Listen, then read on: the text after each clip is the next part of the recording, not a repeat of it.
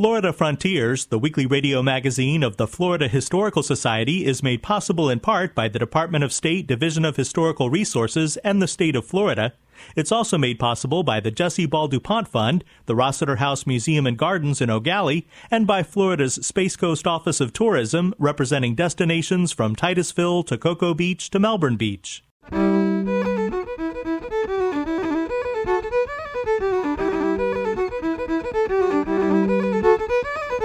This is Florida Frontiers, the weekly radio magazine of the Florida Historical Society, on the web at myfloridahistory.org.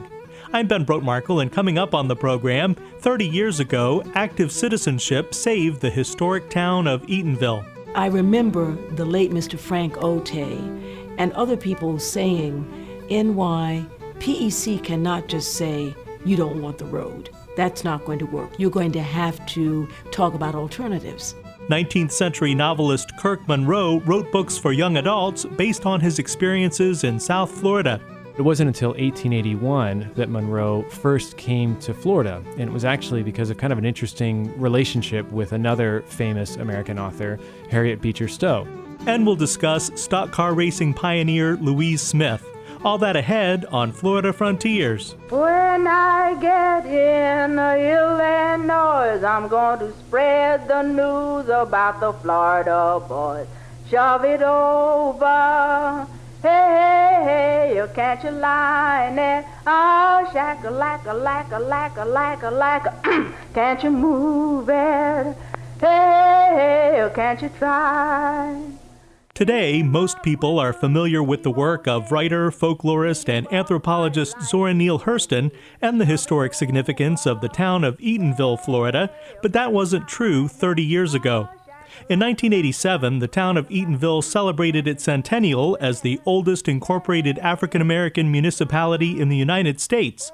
That same year, community organizer N.Y. Nathiri attended a public hearing about the proposed widening of Kennedy Boulevard into a five lane road. Listening to the discussion, Mrs. Nathiri realized that the project would destroy her historic hometown. The first thing that came into my mind was this is a classic community busting road. And the implications of it being a community busting road were that the historic significance of Eatonville would be destroyed because from Political Science 101, I remember there are three ways that you destroy a community. You either remove a school, you remove uh, houses of worship, or you insert a highway. And this was literally textbook. The problem, of course, was that the way process works, the public hearings were pro forma. The staff had already determined what the recommendation was going to be to the county. We didn't realize that, of course. And by the time that the commission hearing, which again was very cynically placed in terms of time, Eatonville had completed its um, centennial celebration. The hearing was the Monday before Thanksgiving, the beginning of the holiday season. You know, no, no one's going to pay attention. Even if you are concerned, it's Thanksgiving, it's Christmas, you know, it's, it's New Year's. Uh, so it's a fait accompli, psychologically as well as uh, legally. The Association to Preserve the Eatonville Community was organized to fight the destructive road project and save the historic community made famous in the books of Zora Neale Hurston, including her novel Their Eyes Were Watching God, her anthropological work Mules and Men, and her autobiography Dust Tracks on a Road. The group formed a coalition with their predominantly white neighbors in Maitland.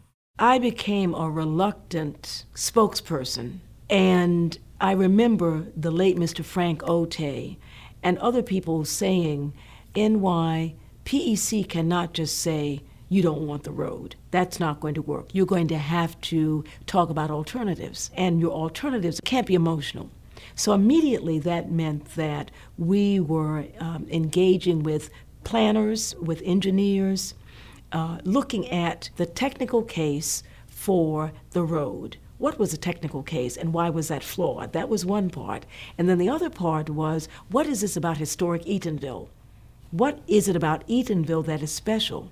If you can imagine, in 1987, and this is not an exaggeration, the decision makers, the opinion shapers, in other words, white Orange County, had not heard of Zora Neale Hurston. They didn't know Zora Neale, they did not know that name. As a matter of fact, about this time, there was an alcoholic beverage that was being developed or promoted called Zima. So we had to make sure that the Zora, Zima. I mean, what is this? You know, it really, in some ways, it was funny, but funny, but not funny. So our case was two pronged. One to say that there was no technical reason to improve the road, and then the other was, but don't you know about Eatonville and Zora Neale Hurston and the fact that this little town is historically significant? I mean, do you know that? And so that was our job. As part of a public awareness campaign, the Association to Preserve the Eatonville Community, under the direction of N.Y. Nathiri, organized what is now called the Zora Neale Hurston Festival of the Arts and Humanities. By the fall of 1988, we were planning for the first Zora Neale Hurston Festival of the Arts because we knew we had to educate the public. So many of us came out of the education field but we couldn't be pointy headed intellectuals. We, we wanted to let the public know about the historic significance of Eatonville and about Zora Neale Hurston, who really, a lot of people know about Zora Neale Hurston, even though you may not know about her, Central Florida. And so we had to make that case. And the way that we said we could do that was by a festival of the arts. And we were very intentional about this public programs, exhibitions, in other words, ways to pull the, the general public in to let them know. And so that is what we did. And again, not realizing what we were doing, or the impact of what we were doing, all of this was occurring before people talked about ecotourism heritage tourism, cultural tourism. Those phrases were not a part of the lexicon of tourism. And when we organized the first festival in 1990, we had 10,000 people coming to this little community. Those are not exaggerated figures. We literally were able to count.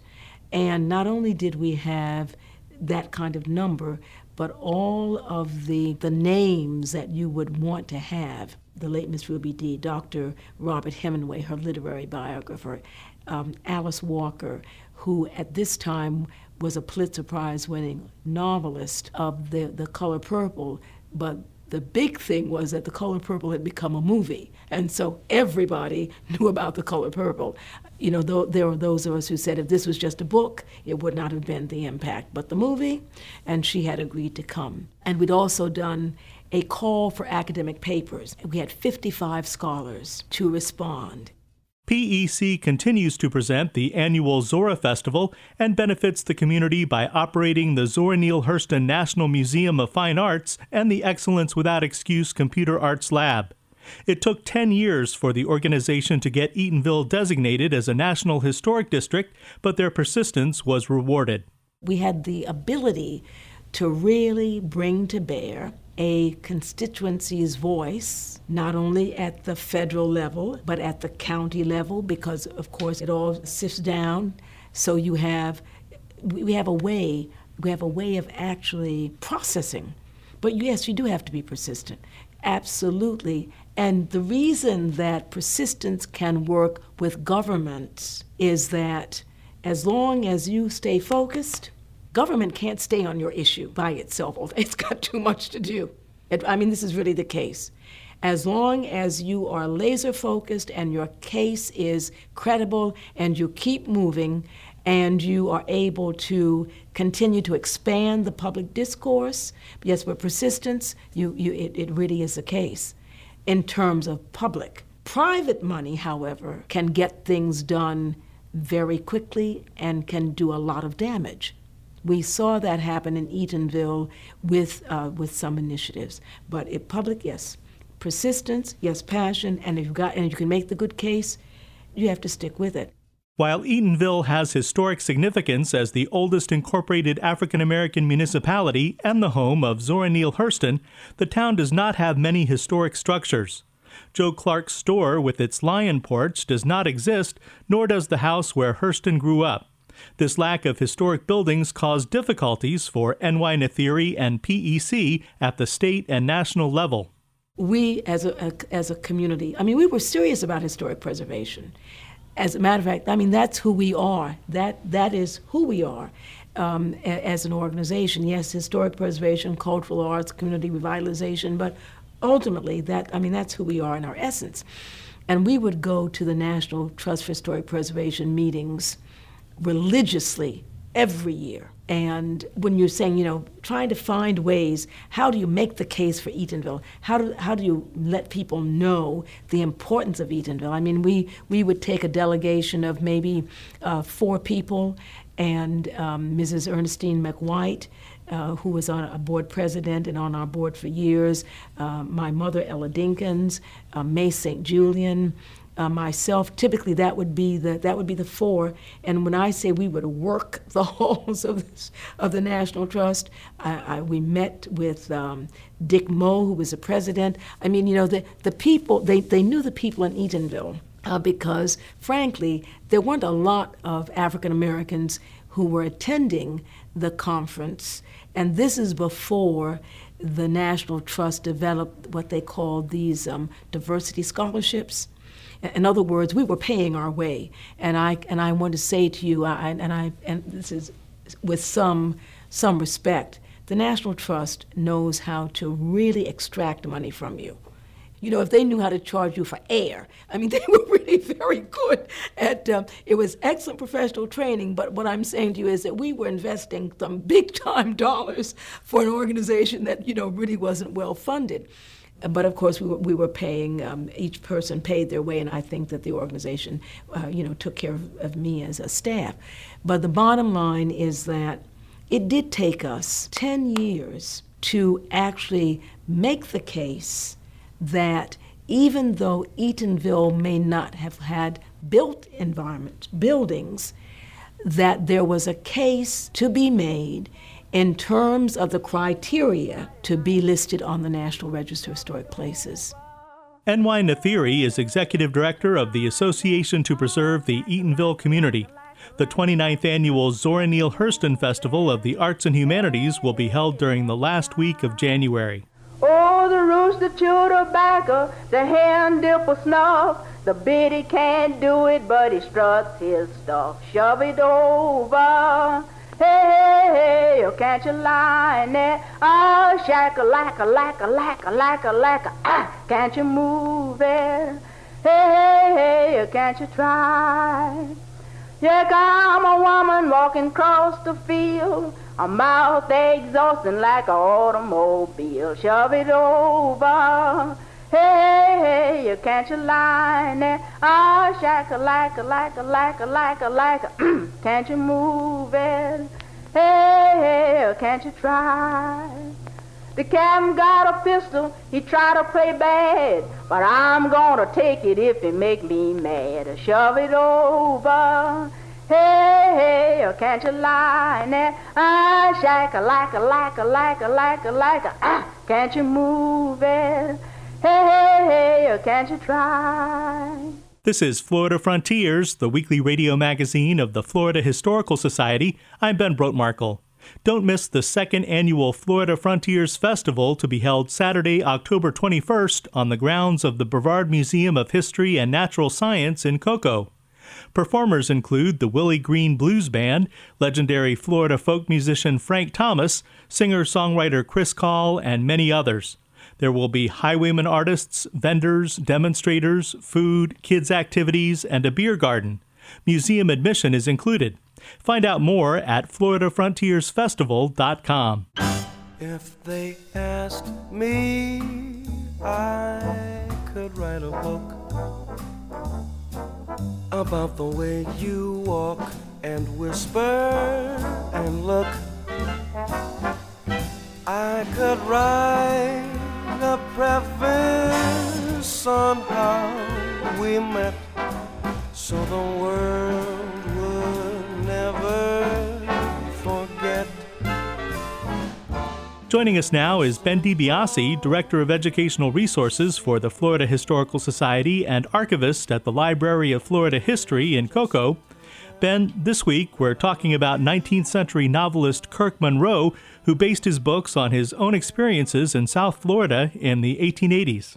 Yeah, that's right, Ben. Uh, Charles Kirk Munroe was actually born in Wisconsin in the 1850s and, and lived on the frontier. His father was a missionary.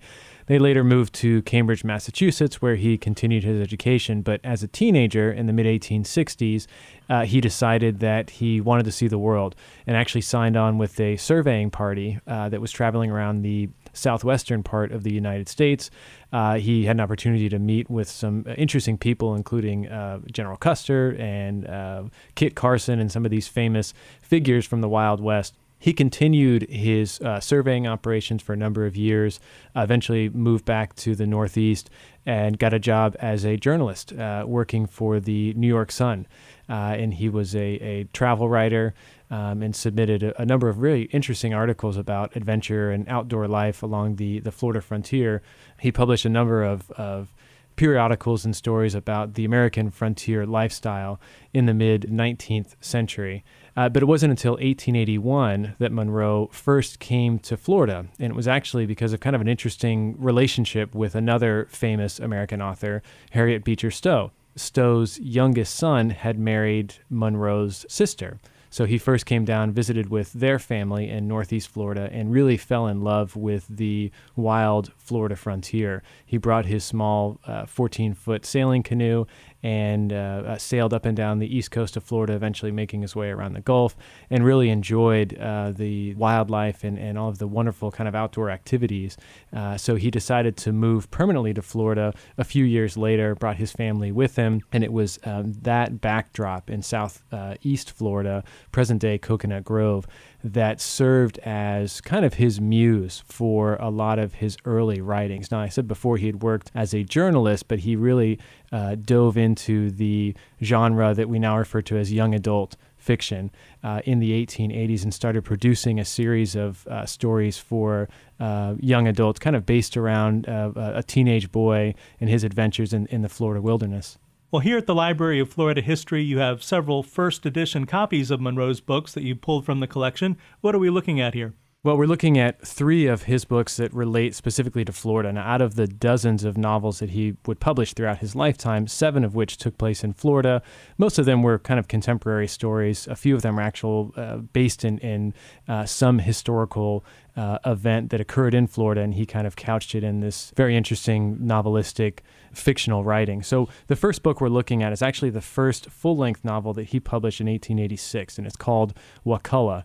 And the first thing that strikes you is probably the beautiful artwork imprinted on the cover itself. We see two pink flamingos and this beautiful uh, sunrise. This is typical of kind of a late 19th century Victorian age book. It kind of drew you in with these um, dramatic and, and romanticized portrayals of, of life on the frontier that, that many Americans had never experienced and would never experience. We're talking about kind of a, a vanishing wilderness, and, and, Munroe captured that lifestyle in a lot of these volumes. So Wakulla is, is interesting. It, it follows a family moving from Maine and resettling in the Florida frontier uh, near uh, what we believe to be probably the St. Marks River area.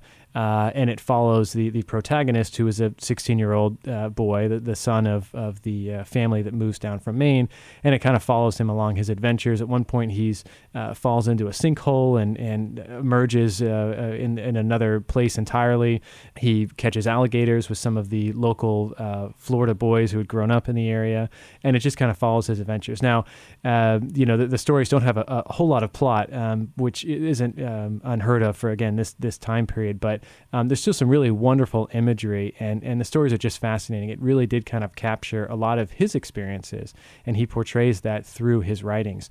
Now, the second book we're looking at, and this is probably his most well known book about Florida, was called The Flamingo Feather. Now, this is one of those uh, stories that was based in a historical event and actually follows a young French teenager, the son of a, of a nobleman who follows his uncle, an actual historical figure named Rene de Laudonnière, uh, to Florida in the 1560s to found uh, the French Huguenot colony named uh, La Caroline or Fort Caroline, which was an actual colony. Now, the, the character, of course, didn't exist, but Munroe uses these uh, this this historical backdrop to kind of build that story, and he follows this young man who is also named Rene uh, throughout uh, his adventure in the Florida Huguenot colony eventually being taken over by the Spanish. The young character then lives with the native inhabitants, the Timucuan Indians who are living around northeast Florida, and then eventually makes his way back to France. Again, it's a fascinating story, um, and he tried to couch it in as much historical fact as possible. Now, lastly, we're looking at a 1902 book entitled Through Swamp and Glade A Tale of the Seminole Wars. Now, Munroe really uh, became a big proponent of the rights of the Seminole Indians, especially after the end of the Seminole Wars. Now, he had been living in Florida again since the 1880s. And by 1902, he knew a lot of the surviving Seminole Indians, many of whom had fought in the Seminole Wars, and was very empathetic towards their cause uh, and towards their well being. So he wrote this book. This book is very uh, unflattering, at least towards the U.S. government's involvement in the Seminole Wars, and it, and it paints kind of a, um, an interesting tale of, of how the war progressed from the eyes of the Seminole Indians. Now, he, again published several other books, but these are uh, a few, at least the first editions that we have in the collection. Now, I understand that Kirk Munroe stopped publishing books in 1905, although he lived a long time after that, right? That's right. He actually lived in Southeast Florida until 1930, until his death in 1930. But he stopped publishing after 1905, and there's very little evidence that he wrote really anything after that time period. And from what we can gather, a lot of that has to do with the rapid progress and growth that's occurring in Florida at this time period. So by 1896, uh, the Florida East Coast Railroad had reached his home in Coconut Grove, the Miami area of Coconut Grove, and with it brought this surge of new visitors, new pioneers, uh, and new settlers who were changing the face of this frontier. So, in a lot of ways, we feel like Kirk Munroe probably lost that that zeal for the kind of adventurous idealism that, that he had tried to capture in a lot of his early works. So even though he lived in Coconut Grove, and uh, from what we can tell from other biographies from people like um, David Fairchild, who grew up in Miami in the in the 20s and 30s, he was still uh, an eccentric inhabitant within the Coconut Grove community, and a lot of people knew him, and he would love to tell people about these early Florida stories, and, and in fact, a lot of his other stories about traveling the world. Um, but he never really wrote those down. Uh, so he lived a, a very interesting life life, and a lot of that life comes through in a lot of these early works, especially the ones about Florida. An interesting story. Thanks, Ben. Sure, thank you. Ben DiBiase is Director of Educational Resources for the Florida Historical Society and archivist at the Library of Florida History in Cocoa. And the simple secret of the plot is just to tell them that I love you then the world discovers as my book ends how to make two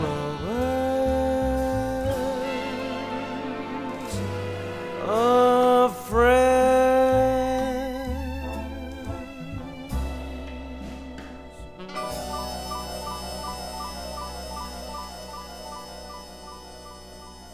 This is Florida Frontiers. Louise Smith was a pioneer in stock car racing in Daytona. We get the story from Zach Barnes, a student in the public history program at the University of Central Florida. She was born in rural Georgia. She loved anything mechanical. She and her younger brother, they got a hold of her father's Model T she knew how to start it and how to drive it, but she didn't know how to stop it, and she ended up driving it through the chicken house. She liked driving. She liked speed. She liked being daring and living living life on the edge, if you will. And then, uh, you know, owning a junkyard. She and her husband had uh, access to most any kind of part or car, and uh, she built herself a hot rod and she used to go tearing up uh, the streets of Greenville, South Carolina before her driving career. That was Buzz McKim, the official NASCAR historian, discussing the early days of stock car racing legend Louise Smith, known as the First Lady of Racing. Her racing career started in Greenville, South Carolina, during the early 1940s. She was discovered by NASCAR co founder Bill France. Buzz McKim tells me more about the recruitment of Louise Smith. The very first race she ever ran was in Greenville, Bill France, who founded NASCAR, had been promoting the races at the Greenville Pickens Speedway. It was a half mile dirt track. It's still there, one of the oldest continually run NASCAR tracks in the country. And he was looking for something a little unusual, something to kind of draw more people, maybe kind of a novelty. And so he asked the police, Do you have any good lady drivers in the area? And they said, "Oh, golly, that Louise Smith, yeah, she's a terror on the street." So uh, Bill France convinced her that uh, she needed to become a race car driver. Since the beginning, auto racing has primarily been a male dominated sport. Women were excluded from participating in the races, as well as assisting in the pits. Louise Smith was one of the first women to break down this barrier, but she and other female drivers were met with extreme prejudice on the track. The lady drivers of that day had to sit in the grandstands, and then before the race, the mechanics or the car owner would bring the car around to the starting line, and the drivers, the female drivers, would have to come out of the stands and drive the car, and then go back in the stands. Like many other race car drivers, Louise Smith had a dream to compete in Daytona, which was the main destination for serious stock car racers. In 1949, she entered her first NASCAR race and promptly wrecked her husband Noah's brand new Ford Coupe. Louise Smith had a reputation for being an aggressive driver, which was usually reciprocated with equal aggression. Some men resented Louise's place on the track, while others embraced it. Buddy Shuman, who was one of the real, real stars of back in the day, he was one of the founders of NASCAR, a very good driver, and uh, the first technical inspector. He was really, really good at spinning other people out, and he had a very slick, almost a ballet move of getting onto your uh, left rear corner and just giving you a little tap. And he saw that Louise was really, you know, having a, a hard time out there with the guys giving her a lot of grief. So he taught her his signature move, and uh, she eventually earned the respect of everybody she raced against. Louise Smith raced from 1949 to 1956.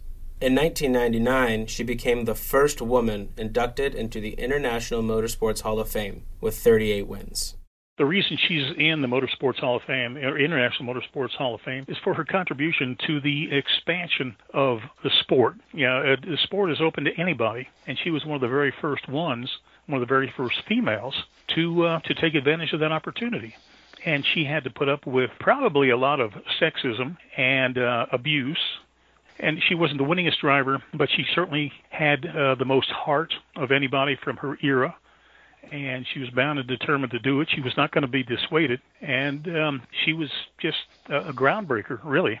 And I think that that had a lot to do with her uh, getting inducted into that Hall of Fame. We would like to thank Buzz McKim for his time and expertise. For Florida Frontiers, I'm Zachary Barnes, a student in the Public History program at the University of Central Florida. You've been listening to Florida Frontiers, the weekly radio magazine of the Florida Historical Society. Please join us right here again next week until then, visit us anytime on the web at myfloridahistory.org, where you can also find archived editions of our public television series, Florida Frontiers. You can also join the conversation on Facebook. Production assistance for Florida Frontiers comes from Ben DiBiase and Robert Cassanello. The program is edited by John White. Have a great week. I'm Ben Brotemarkle.